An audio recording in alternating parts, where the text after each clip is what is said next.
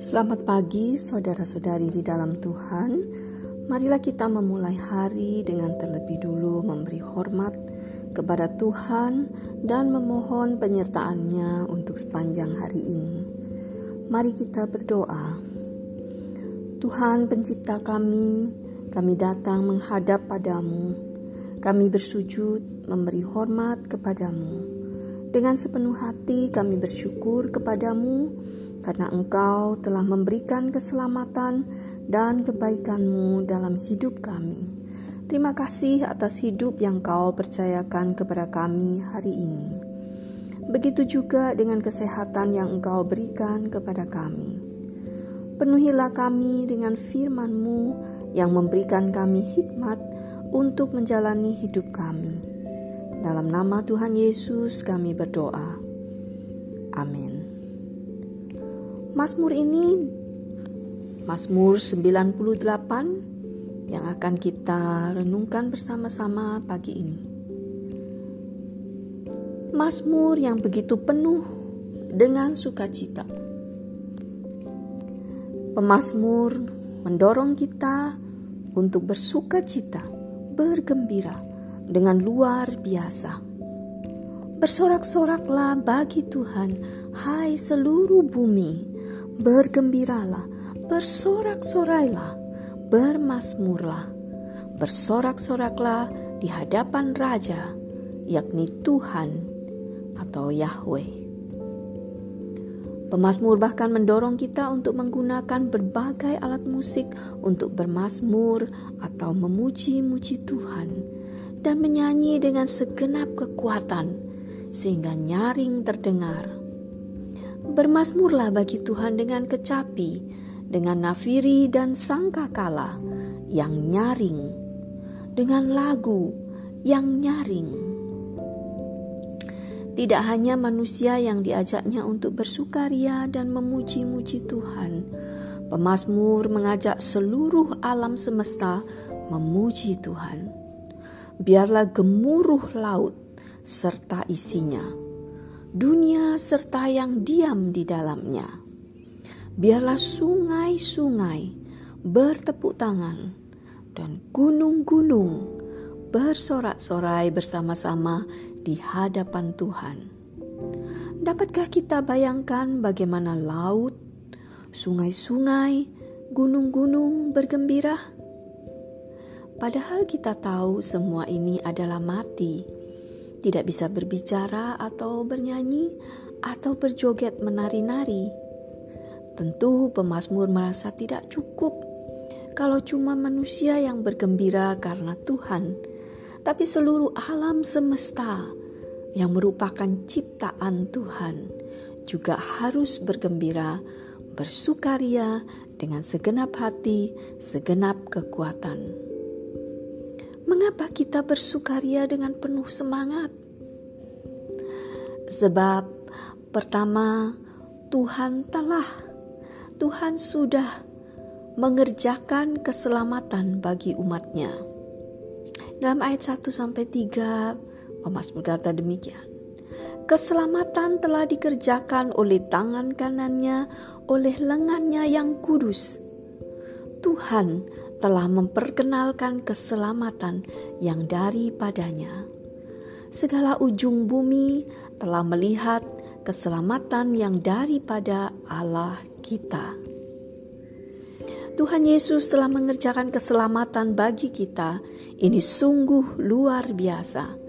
Ini adalah perbuatan Tuhan yang ajaib.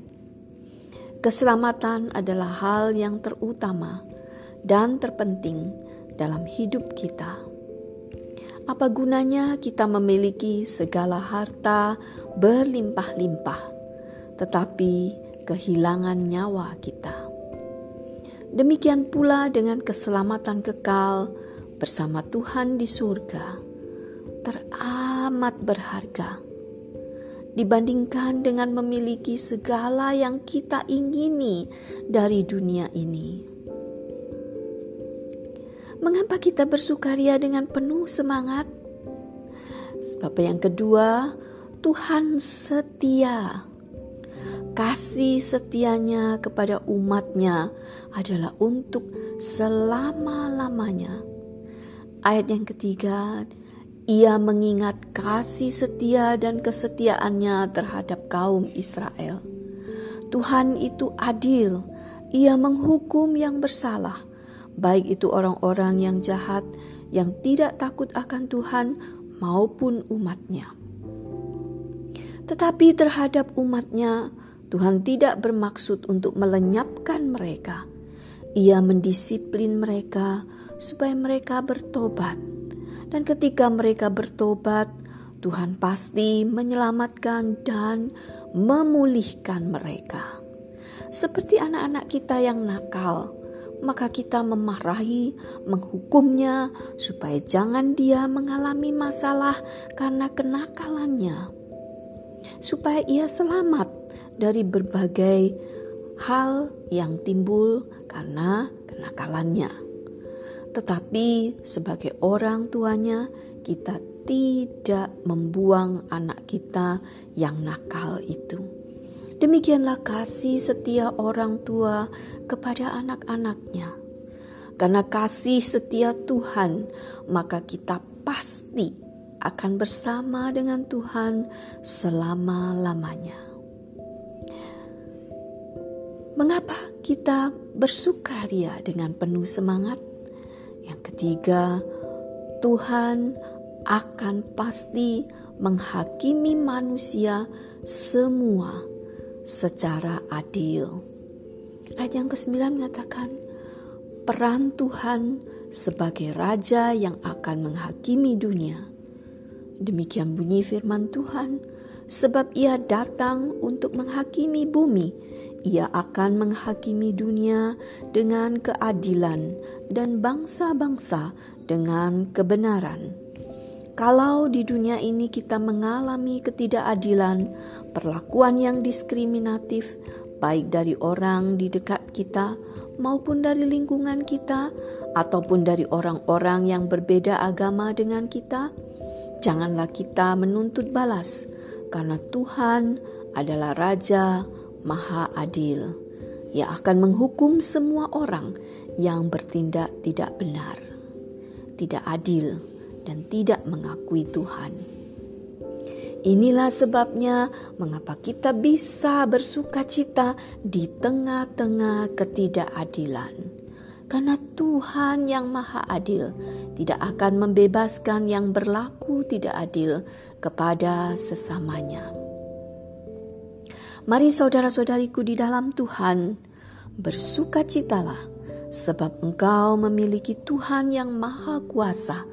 Bersukacitalah sebab ia setia. Bersukacitalah sebab pasti Tuhan menyelamatkan kita. Bersukacitalah sebab ia adil akan mengadili semua manusia. Mari kita berdoa menaikkan syukur kepada Tuhan Allah kita. Ya Tuhan kami sangat bersyukur memiliki Engkau dan menjadi umatmu. Engkau Raja alam semesta yang maha adil. Kami bersyukur karena kasih setiamu kepada kami.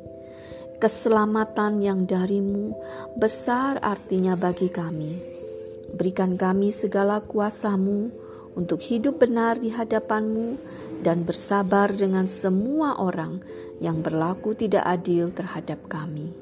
Kami menantikan kedatanganmu yang kedua Tuhan Yesus. Demi namamu kami berdoa.